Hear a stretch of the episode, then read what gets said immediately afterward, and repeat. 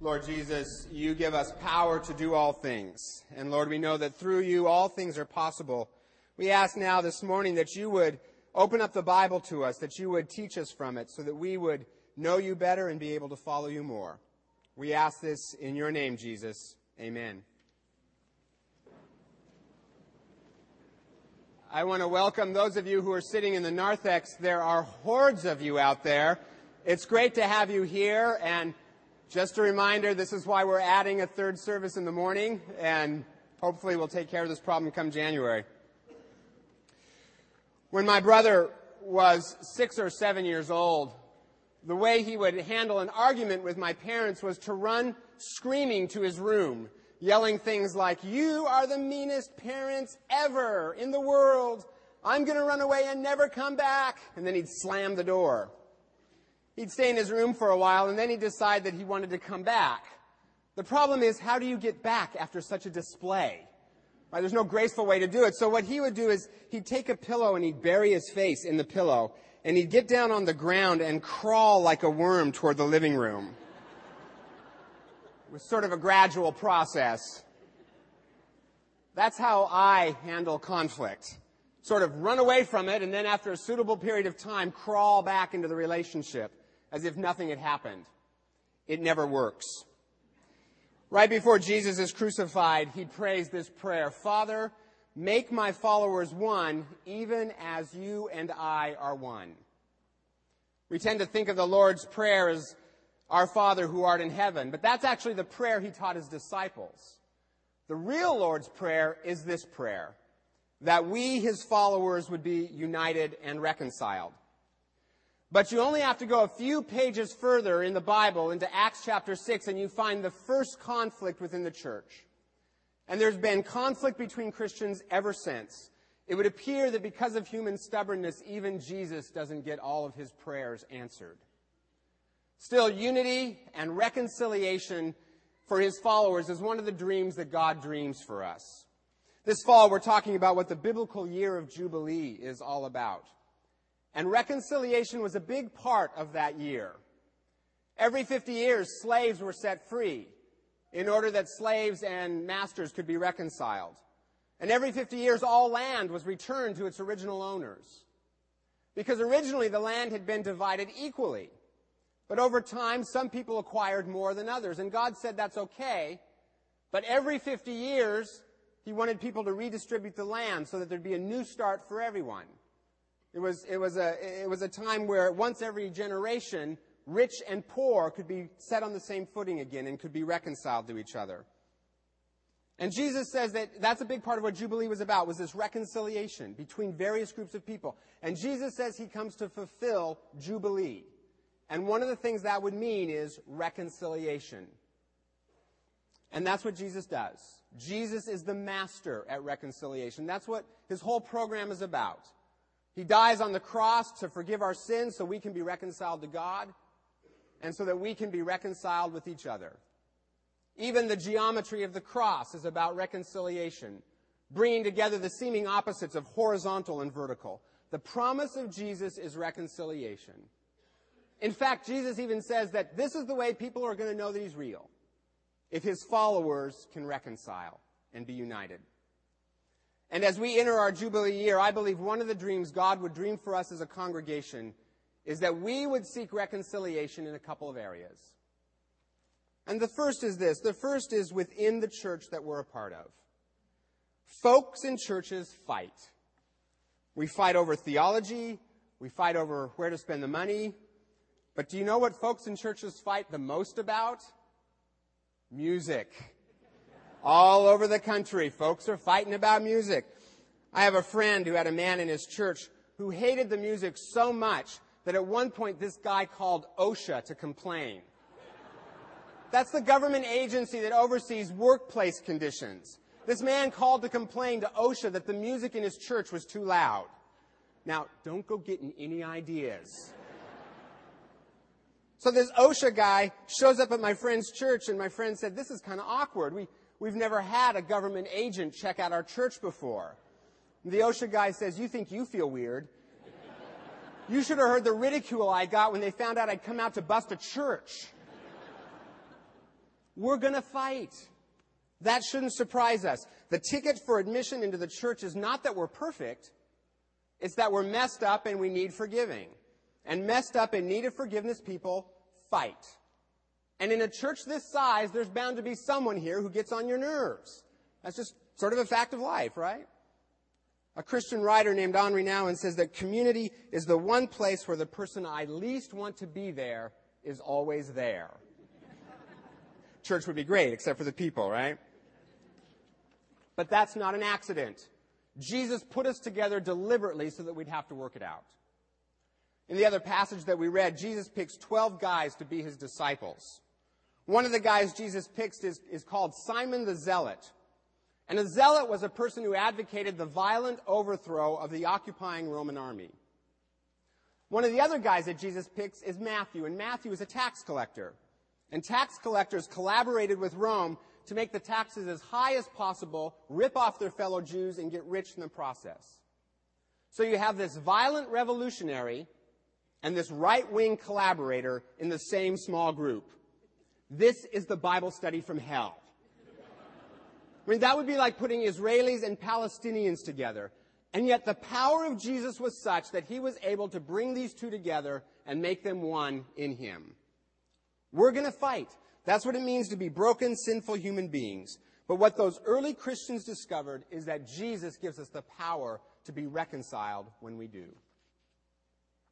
As you know, every year we do a Martin Luther King celebration with our sister church, Mount Calvary in Seattle. And that's an African American church, and that's about as different from us as you can get. Our theologies are a little different. Our music is very different. I remember two years ago the speaker saying, it's okay during the singing to clap on the one and the three, and it's okay to clap on the two and the four. And I remember thinking, clapping? Who said anything about clapping? I can't even do patty cake.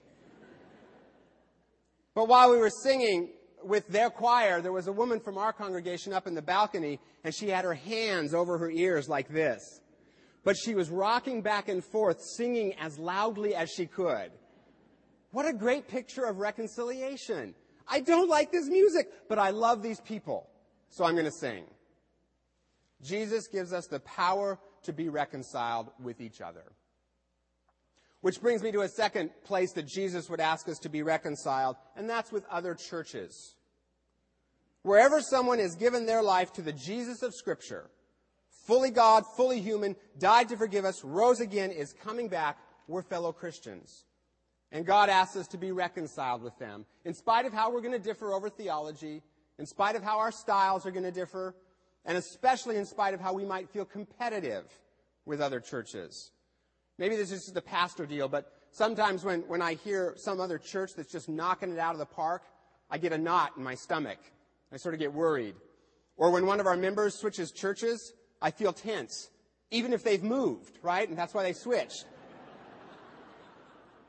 and I start worrying and I go, oh no, those other churches are going to beat us. At what? Helping people know Jesus? That would be a good thing, right? A rising tide carries all boats. If one church prospers, we all do. We are called to be reconciled with other churches. And a third place God would ask us to be reconciled is racially and economically. Historians agree that one of the reasons Christianity grew so quickly in the first 300 years is because they were able to do what no one had ever done. Put rich and poor together in the same community, but even more than that, Jews and Gentiles. Gentiles and Jews had hated each other for centuries.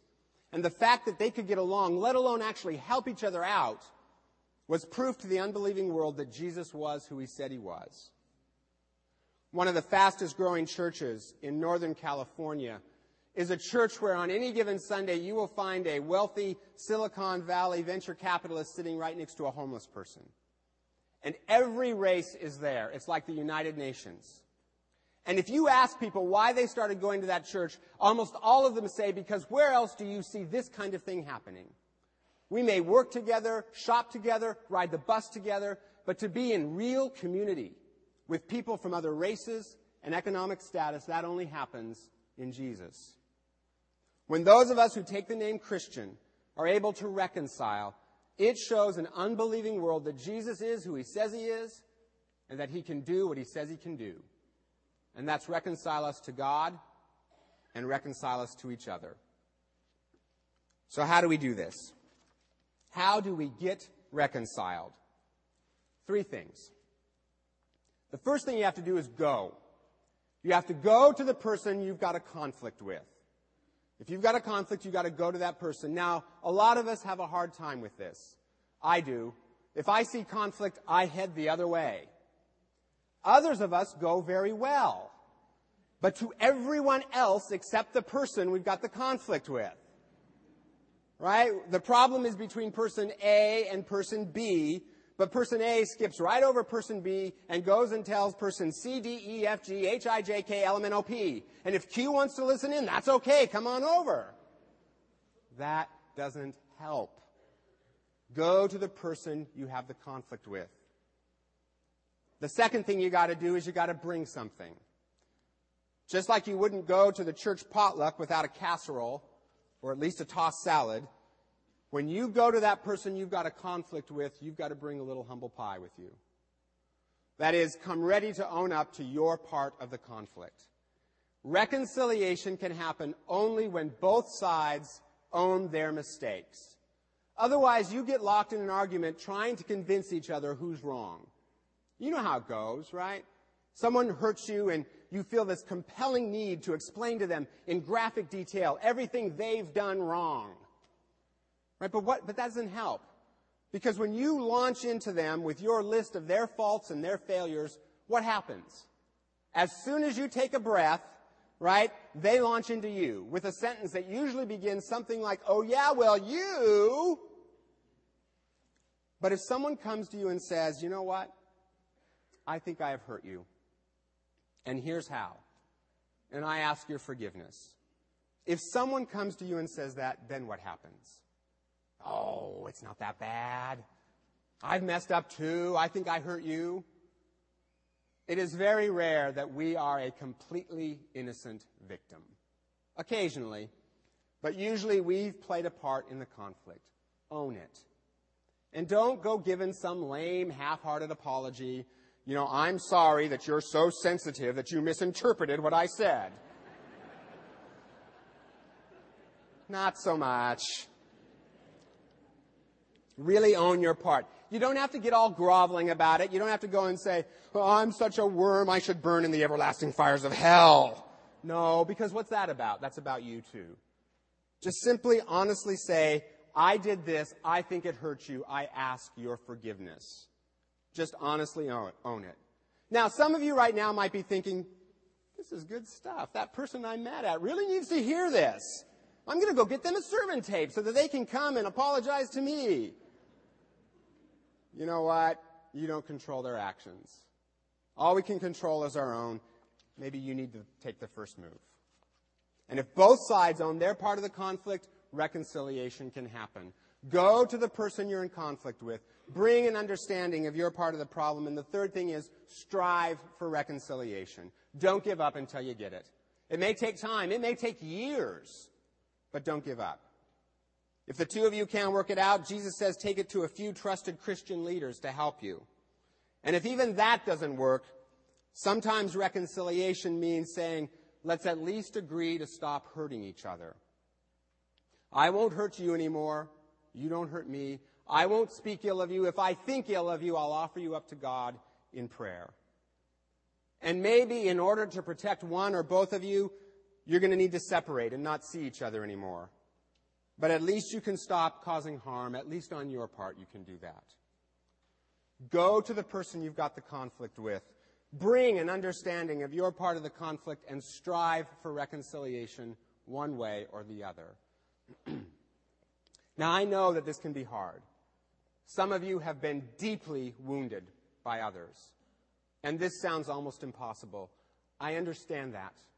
My first wife left me for someone else. That hurt very deeply. But over time, I began to realize that I was not the innocent victim, that I'd done plenty of things to hurt her and leave her lonely. And when I understood that Jesus had forgiven me for all of that, it became a lot easier to seek reconciliation with her. You see, I believe this can only happen with Jesus, fully happen with Jesus. The word religion comes from a Latin word that means to retie the severed bonds. And in that way, Jesus fulfills religion perfectly. Because he reconnects us to God, because he's God in the flesh who shows us what God is really like, and because he removes our sin, which keeps us from God.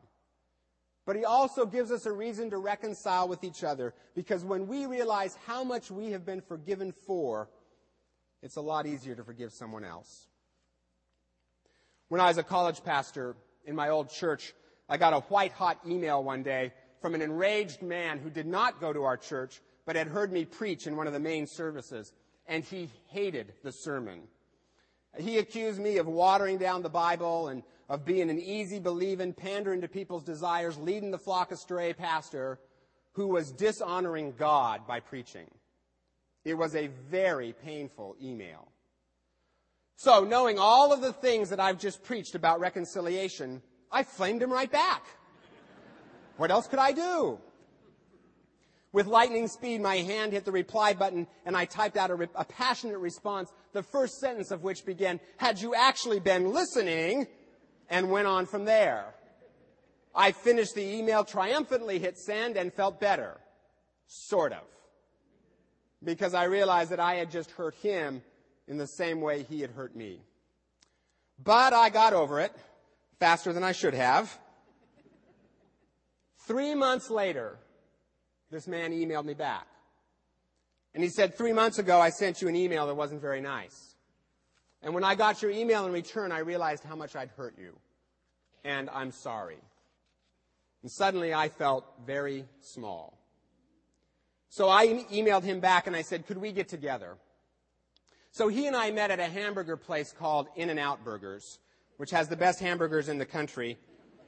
Y'all have your Dick's in your Kidd Valley, but I'm telling you, if you can't resolve a conflict over an In-N-Out burger, it cannot be resolved. so we got together and I said, you know what? I was having a terrible week that week, and I took it out on you because you didn't go to my church and that felt safe. And I, you didn't deserve that.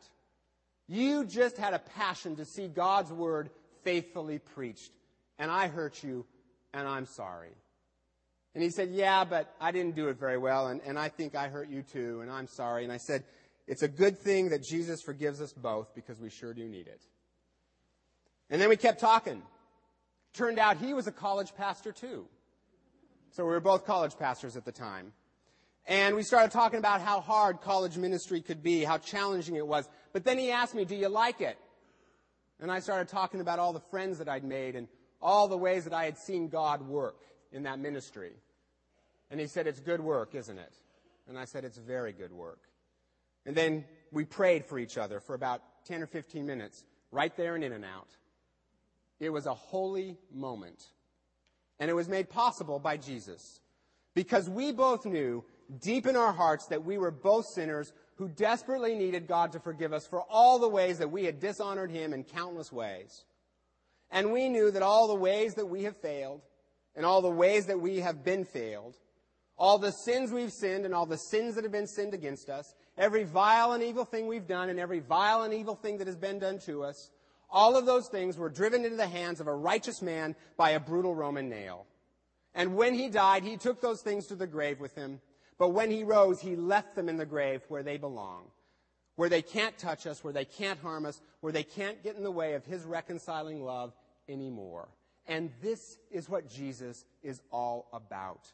Because you see, while we were enemies of God, when we had hurt him, when God had every right to argue with us and convince us how wrong we were, when he had every right to punish us, God made the first move and came to us in the person of Jesus Christ and died to forgive our sins so that we could be reconciled to Him, knowing that if we experienced that kind of love, then we would be able to love each other that way as well. Where is there a broken relationship in your life? Where might you need to go and stand as sinners at the foot of the cross, confessing your own brokenness, and allow the grace of Jesus to forgive you both and restore your relationship one way or the other. By this, Jesus said, the world will know I'm real. Not that we have great theology, not that we have a big church. By this, they'll know I'm real, that you are able to love each other. Not that we're always going to get along, but that when we don't, we will reconcile. And when we do that within this church, with other churches, racially, economically, socially, theologically, when we do that, then a country that is divided between red states and blue states, rich and poor, black and white, and everything else will know that Jesus is real and has something to offer because only Jesus can do all of that. Lord, thank you so much that this is the main thing that you came to do reconcile us to God and reconcile us to each other. And Lord, we ask that you help us do it. Help us be reconciled with each other here and then be your reconciling agents in a world that desperately needs it. We pray this in your name, Jesus. Amen.